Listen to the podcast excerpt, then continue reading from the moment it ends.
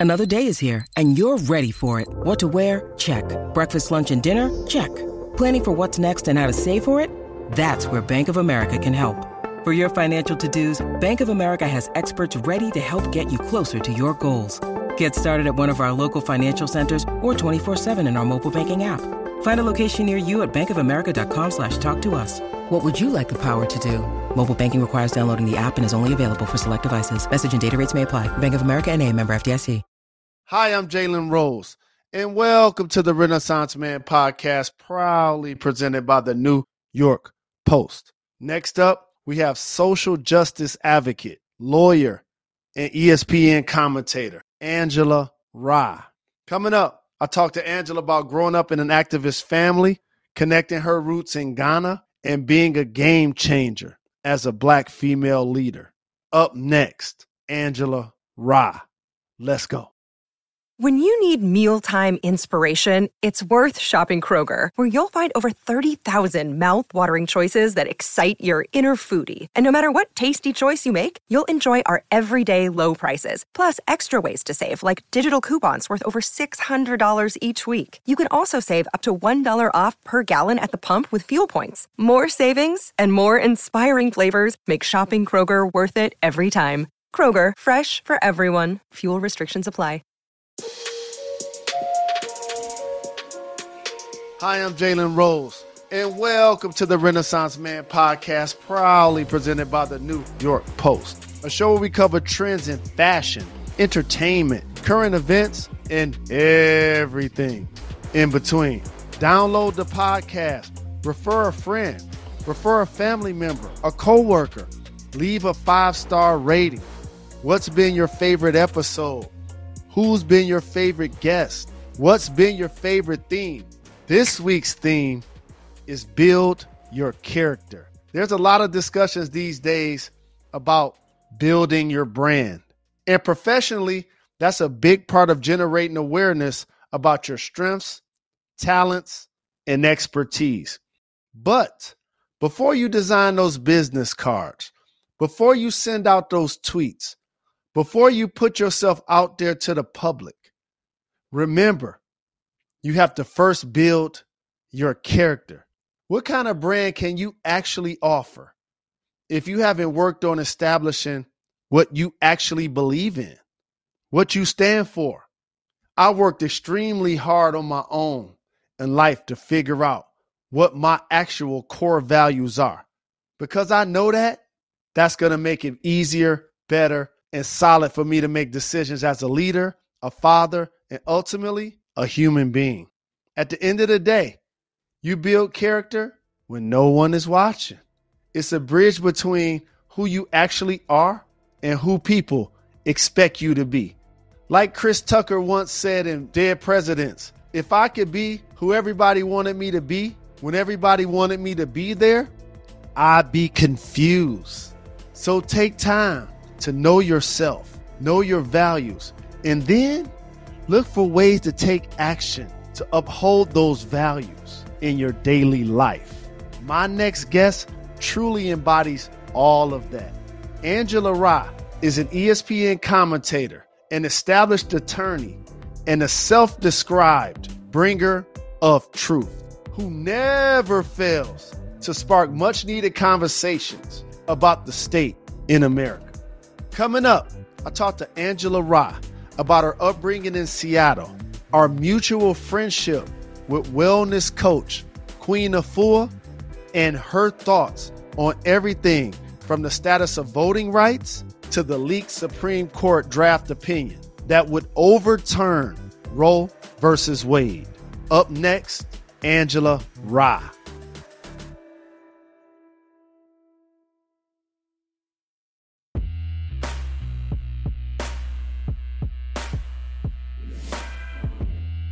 Hi, I'm Jalen Rose, and welcome to the Renaissance Man podcast, proudly presented by the New York Post, a show where we cover trends in fashion, entertainment, current events, and everything in between. My next guest is an activist, a lawyer, political commentator, ESPN contributor, an award winning host who's as fly as she is thought provoking. You may see her as a regular guest on the hit morning show The Breakfast Club going toe to toe with political pundits on cable news, on YouTube, challenging people about their blackness. Angela Rye is intelligence personified. And no matter where she is, she is somewhere uplifting black people, being a champion for social justice causes and being a great example for young women everywhere. It is my honor to welcome the amazing Angela Rye to the Renaissance Man podcast. Thank you, Jalen Rose. Thank you for joining me. I appreciate the love. What was it like growing up in Seattle? And what would you describe your household as it related to political activities? Well, before we start, I think I should just get a little more comfortable. So, first, I have to show you my black socks. Yeah! What up, though? And, oh, and no, no. Yeah. And my and my and my Jalen Rose Michigan jersey. Okay, now I can answer the That's question. love right there. Now I can oh my. God, MVP. um okay so first i want to say my household growing up um it wasn't just about politics and culture and race although it was centered centered around a lot of those things because of the parents that i have but it also included sports. And there was an intersectionality shout out to Kimberlé Crenshaw who created that term around those things. Um we didn't talk about race and culture and economic progress absent sports. We didn't talk about those thing, things absent politics because my dad and my mom recognized that all of those things converge to create the environment and the world that we have today.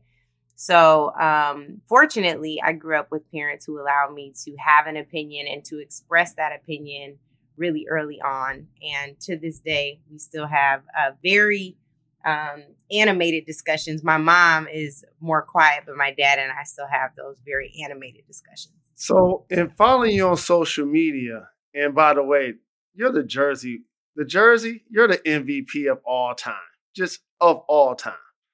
And I have to say this though, like I saw you post one time a picture of you as a youngster at a political rally. And like me playing basketball, it was in my blood. My father's a former player.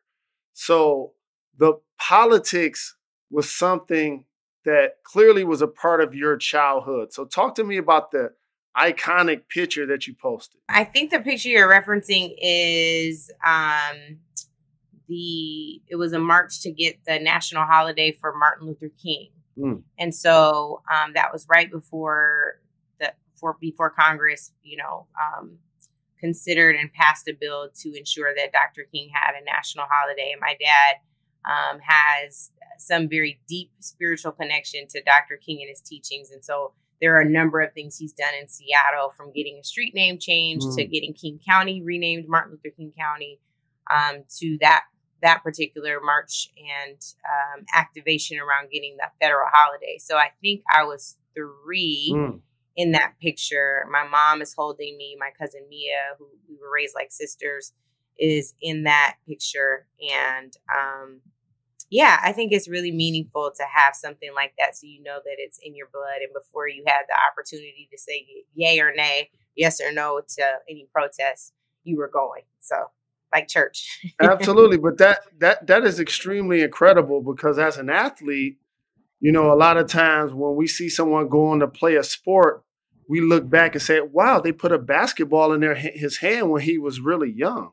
And mm-hmm. so clearly you were on the path to be educated and your education went way beyond just, you know, what you were learning at school curriculum. So for you, at what point did you decide you want to pursue a degree in law and what made you pivot toward politics?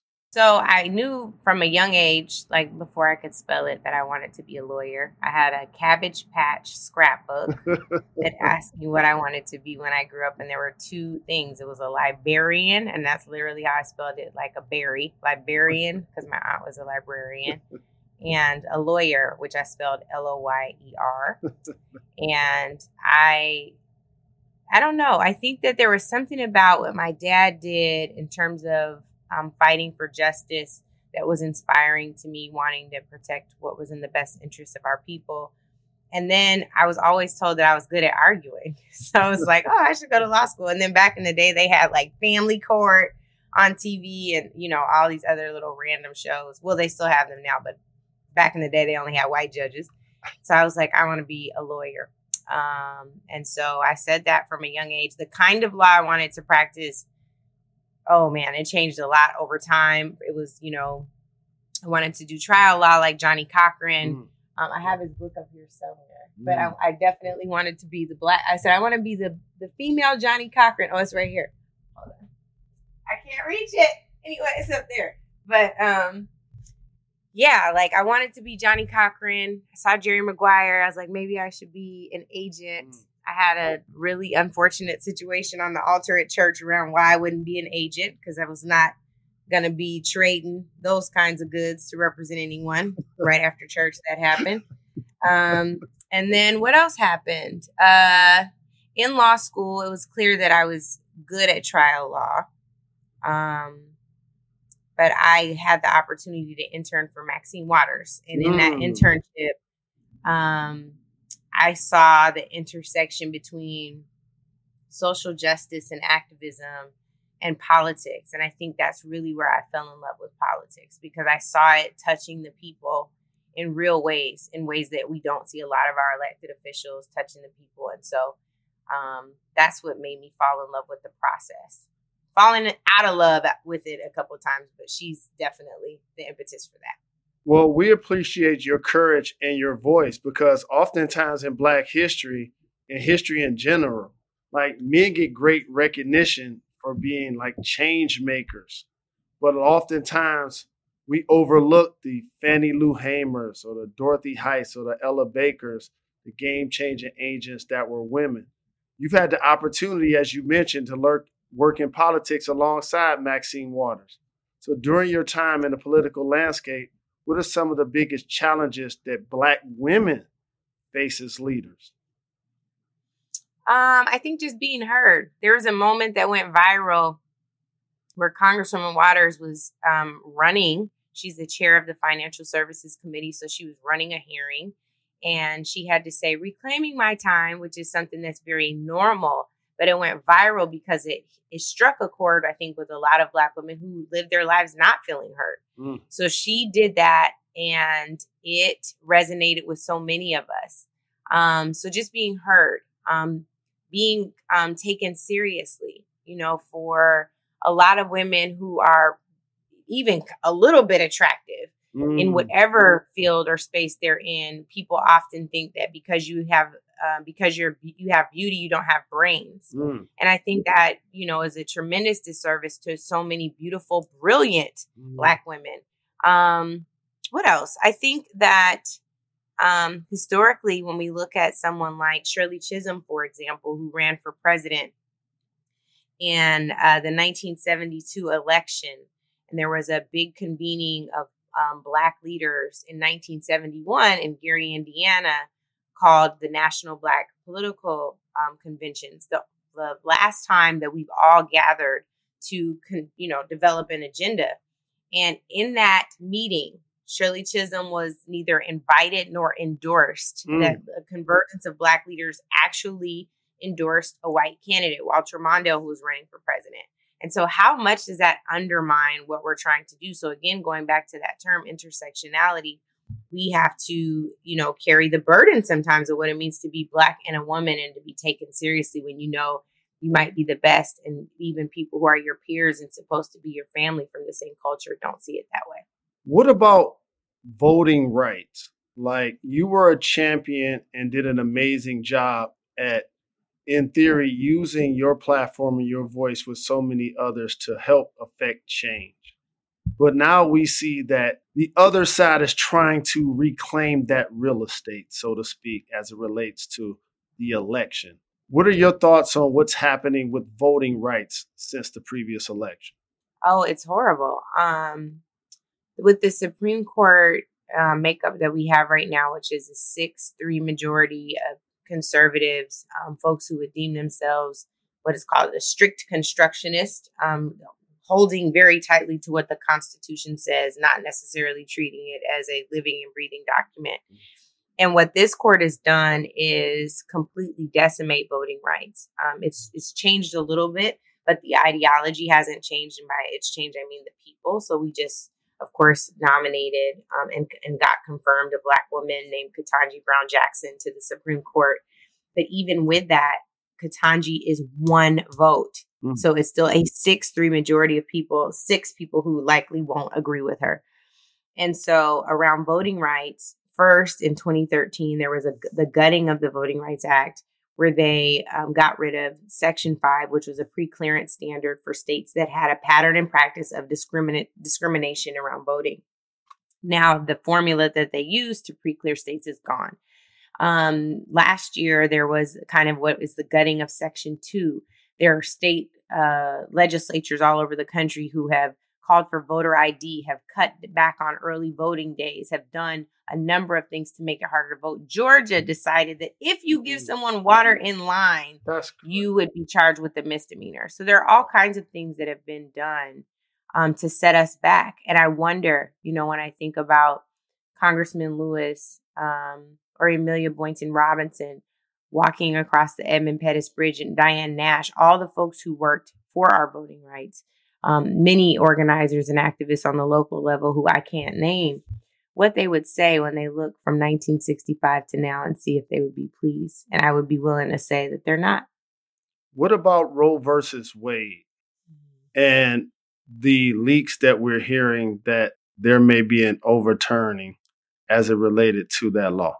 Yeah. Um, well, I believe in a woman's right to choose.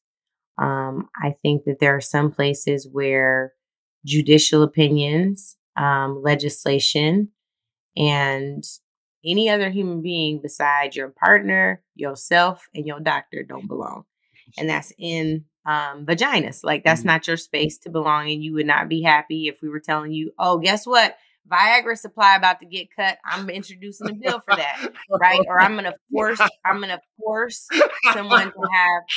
No, I'm serious. I'm gonna right. force someone to have a right. vasectomy. Wow. You have way too many baby mamas. I'm gonna force you to have a vasectomy. Whatever it is, mm. like I would be willing to bet you that the ways in which this was being legislated and um, litigated before courts would vastly change. And so I just think that it's a yet another um, telltale sign that women are not seen as the equal to their male counterparts. Um, birthing people are not seen as equal to um, those who are the uplifters and upholders of um, the patriarchy, so to speak. So I um I'm I I would be lying to you if I said I'm hopeful. I, I'm not surprised that they've taken um the stance that the fact that there was a leak is more of uh, an offense than what was leaked. Mm. And I um I really applaud the person who shared it because the I think the country needs to know we are in dire straits and have been I would say since the 2016 election, really since its foundation, but I think the kind of outward boldness that we've seen um, from white supremacists and folks who are their their champions and cheerleaders mm-hmm. are you know it's at a whole other level. And has been since 2016 they've been emboldened by the last president. You do some fun content as well on youtube. Black history facts holding people accountable. So when you shoot those like where are you and how do you come up with the content and what goes into like the execution for those? I got one for you. It's called Do You Know Your Black Facts Man? The question is, who wrote the Black National Anthem? oh, this is for me? Mm-hmm. Who wrote the Black National Anthem? I don't know. Oh, letting the people down. Fab Five Jalen letting the people down. That is so sad. Well, the reason for this is because um, right now, and I and I have um, her book around here too.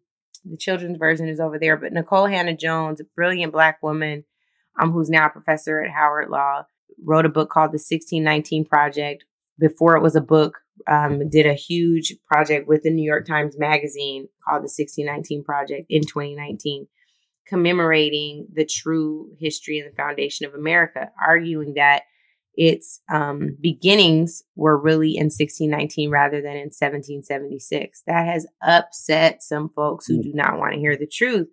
And as a result of that, they have began to remove books from schools. They have fired teachers and administrators who are teaching facts to our kids um, all throughout southern states and in some northern states.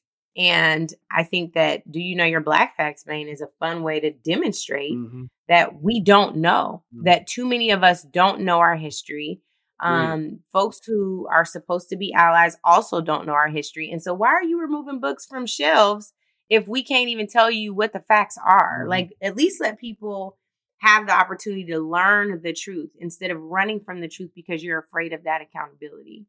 And so that is that's why um, it's a fun way of doing that. But I was talking with my team earlier. I was like, I think we might need to start telling people at the end what the answers are, just in case they're not going to do an internet search after to figure out what the truth is. By the way, James Weldon Johnson is your answer. James I'm Weldon Johnson. Five to know that. Thank you for the knowledge. I will step my game up. I have to let you know that it's it's funny that you say like give them the answer at the end. I'm a huge fan of Soul Train and Don Cornelius. And when people used to be at the board, he always made sure they got it right so they wouldn't look bad at the end of the show. So I like that twist that you're considering. I also saw you be a, a, a voice for Brittney Griner. And the WNBA season just started. What do you think about how we as a country and or the WNBA are hiring the fact that she's been detained for over 80 days as we have this interview? Um hmm. I can tell you that if Brittney were my sister or um my child, um I would be or like her spouse, like I can't imagine what her her wife is experiencing because it just feels like I know that time, that time is going by slow for me. Mm. So for someone close to Brittney, a teammate, I can't imagine how that feels. What I wish is that the sense of urgency didn't come because someone else was returned. I wish that sense of urgency was there from the beginning, um, from the administration and other people. I think that they're trying to handle it delicately because they don't want to make the situation worse for her. And that's the right thing to do. But also, like, we need to be doing everything at all costs to get Brittney back. Like, she was just overseas trying to ensure that she could help take care of people. And God knows, any black person in this country that makes a little bit of mm-hmm. money, you understand mm-hmm. what that's like. You are carrying the full burden and responsibility for your entire family. Mm-hmm. And so I want to ensure that we're supporting her to ensure that she can do that. Like endorsement deals, where y'all at? Like mm-hmm. everything that needs to happen so that she can be here and stay here unless she chooses to go back. That's what I think we should be working to set up at this point. But I know now there's been an increased sense of urgency. Bill Richardson, who was the former ambassador to the UN, also a former energy secretary under Clinton, is now working on um, her case and and the diplomacy efforts around that. So hopefully that will be great. He's amazing at what he mm-hmm. does, mm-hmm. and I look for look forward to her safe return. You've also talked extensively about your trip to Ghana and friend of the show, Queen Afua. What did Ghana teach you about freedom? How did you meet Queen Afua? I met Queen Afua through you. Talking about friend of the show. I'm like, she was my friend first. Absolutely. I met her through you. I'm glad you don't mind me sharing that with the public because the one thing about the multimedia entertainment space, we as individuals, it's important for us to share resources. Yeah. And, and I She's truly amazing. appreciate you for introducing her to my life. She's been a game changer in so many ways. And yeah. clearly she's been that for you because she got you to go to Ghana. That was not hard. I um I just wanted to shout her out because there are so many people that when they're saying, you know, they're having a particular issue or they want to shift nutrition or they're trying to do a detox or they're, you know, whatever. I'm always like, you gotta talk to Queen Afua. So that is my pleasure. Um, around Ghana, we were having a phone conversation after the release. I think it was the the re-release of Sacred Woman, which is sitting right over there. I'm not going to keep grabbing my books, but um, when we were doing the book talk, she ended up saying to me, "Oh, I'm going to Ghana in two weeks," and I was like, "I'm going," mm. and she was like, "You want to go?" And I was like, "Yeah, I want to go." So that was easy. I've been dying to go to the continent forever, and I think one of the things that um, COVID 19 taught us is that life is really short and tomorrow is not promised. And when you have the opportunity to reconnect with your ancestors, I have more Nigerian DNA on my um mm. my on my DNA report, my genetic screening than um Ghanaian, but I do have some Ghanaian. It was good because I remember landing when I was landing and it was this red soil and I never seen anything like it. But in my body, it was like, oh, this feels so familiar. And so the tears started streaming. And I was thinking my ancestors, like, man, like mm. this is so incredible to be feeling like I'm back home. And then when I got off the plane, they were like, Akwaaba, or they said, welcome home. And that's what Akwaaba means, welcome. So it was an incredible journey. I think it was a game changer. I encourage everybody to go, including you. Yes, I need um, to. I've never been to Africa. I'm disappointed to say that out loud, actually. Well, you can change it. You can get a plane ticket and go. They'll be waiting for you. They'll be happy to have you. So you might even see some kids rocking some Michigan Jalen Five jerseys. No question. That would be love. And, and and by the way, you've been a fashion killer and known for your machete type I mean, tongue. Have you ever felt pressure to code switch? And at what point did you say, like, y'all gonna get these verses, these bars today? I'm gonna be unapologetic. Um, yeah, I don't think that I, I don't, I don't think that I code switch well. If I try to code switch, I, don't, I don't think I do it well. I don't feel the pressure to do that. I, I think it actually is kind of suffocating. I've been in a lot of environments, you know, in Capitol Hill, on Capitol Hill, um, work, you know, working in the summer um, at law firms and law school where I felt out of place. Mm. You know, I remember there was a golf outing during one of my summer associate years and I couldn't play golf, but I was like, well, if I can't play, I'm gonna be the flyest thing on the golf course. And I remember even like my outfit looking like it was out of place, but I was like, well, I still can't hit this ball. So we're just going to see what has, you know, what happens.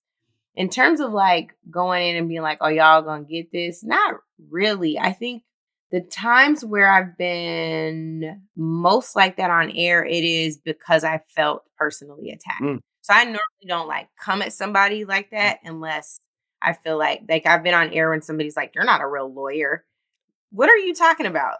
You know, um, I've been on air with somebody who said, um, "Well, you were at the CBC. What happened to all the money?" We didn't. We didn't even touch them. Like we didn't touch resources. That's not how congressional offices are set up. There's member representational allowances. And I was like, "You about to get sued for defamation? Mm. Say one more thing." Mm.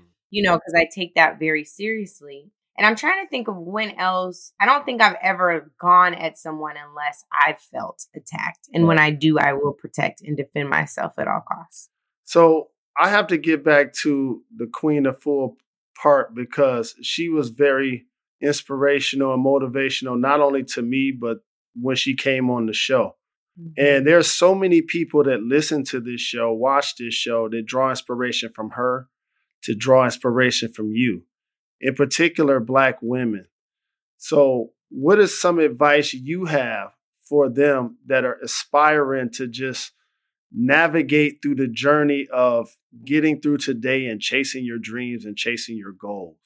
Um, hmm. I think first I would say be true to yourself. Like there's a um, I don't know, is that Shakespeare or somebody? Maybe you know that fake name. But it's like um to thine own self be true. I think that was a Shakespeare line. I gotta find that. But I think that's the first thing. Like you can't be real and keep it real and be honest with anyone else if you're not first true to yourself. Mm. So what are the things that you love? What are your passions? What is your mission? You know, how can you align with yourself first? Um, my holistic therapist, Yadi, always says, be home within yourself. And I think that there's something really to that, like being in your body and understanding who and what you are. I also think um, having a village around you um, I say, they say it takes a village to raise a child, mm-hmm. and I say it takes a village to sustain an adult mm. um, because you can't go it alone. Like you have mm. to have people around you who not only hold you accountable, but encourage you, um, when you when you hit a rough patch and um, check you when you taking them through one. So I think that's another piece. And I think finally, there are a lot of young women, a lot of young people generally who ask me, like, how do they grow their brand? There's this big emphasis right now on brand building and not on character building. Mm. And I mm. think the most important thing to do is not focus on building a brand for public mm-hmm. consumption, but mm-hmm. rather building character so that when you are public facing, you can sustain all the mm-hmm. attention, all of the gifts that you, the door, all of the all of the doors that your gifts open for you. When you get there, you're able to stand there and sustain and maintain throughout whatever pressure comes your way. Wow, that's incredibly said. And again, I appreciate you taking the time to join me. But before I let you get out of here, I have a rapid fire segment called Gone in 60 Seconds. You ready to do this? Let's do it. Faster than your other guests. You're back in Seattle, hometown, stomping grounds for one night. What's the first restaurant you're hitting up? Oh, probably with Leonetta, and we're going to John Howie's. Name a young rising voice in politics that everyone should know. Ooh, that's that's cold because there's so many. Gosh, one who I think people need to watch on the national stage. Um, she's not talked about as much around the squad is Ayanna Pressley, Congresswoman from Boston. That's why we have you because you're going to teach us who's next. You get the call from Oprah and she wants to interview you. You need a dress. What designer is your go to when you need that look to be your best? Sergio Hudson. What is the biggest piece of advice you would tell young people looking to pursue a career in media? Be true to yourself. And lastly, and certainly not least, the most important question of the show Who's your favorite member of the Fab Five? I'm not getting in this. I already stood up and showed you my jersey. Thank you. You're not biased or anything. I'm just on your show. Thank you. Get kicked off. Very much for your voice, your knowledge, your wisdom, your strength. Stay encouraged. We appreciate you for joining the Renaissance Man. Thank you. Last call. Last call. I'd like to thank Angela Roth for stopping by the podcast. She's such a great example of someone who raises her voice in a space like sports activism. Her passion for keeping Brittney Griner's detention in the public conversation is inspiring. And right now, sign the petition. WeAreBG.org. She's been wrongfully detained do what you can to secure her a speedy, safe return to the United States.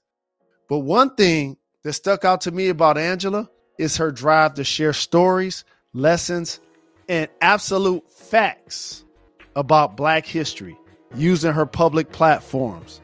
If you haven't checked out her YouTube channel, I recommend her video series, Do You Know Your Black Facts, Man? During our interview, she even reminded me I still have a lot to learn about so many historic African American figures who paved the way for all of us.